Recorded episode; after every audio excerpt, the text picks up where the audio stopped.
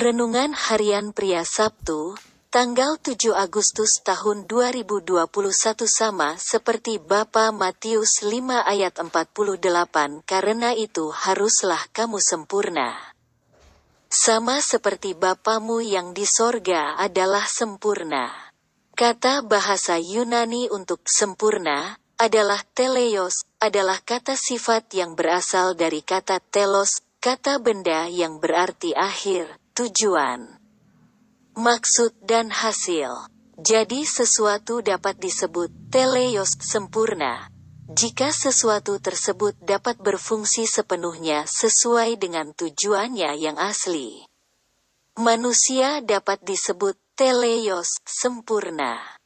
Jika ia mengetahui tujuan penciptaannya dan berfungsi sepenuhnya.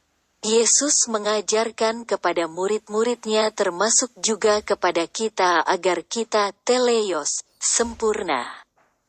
Yaitu kita berfungsi sepenuhnya sesuai rencananya di dalam kehidupan kita. Sejak kejatuhan Adam dan Hawa dalam dosa, maka semua manusia jatuh ke dalam dosa. Gambar dan rupa Allah sudah rusak dan perlu dipulihkan kembali. Ketika Anda dan saya menerima Yesus sebagai Tuhan dan Juru Selamat, maka ada benih ilahi di dalam kita.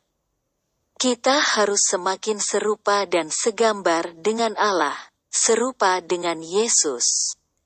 Ketika kita semakin serupa dengan Yesus, maka kita dapat disebut teleios atau sempurna.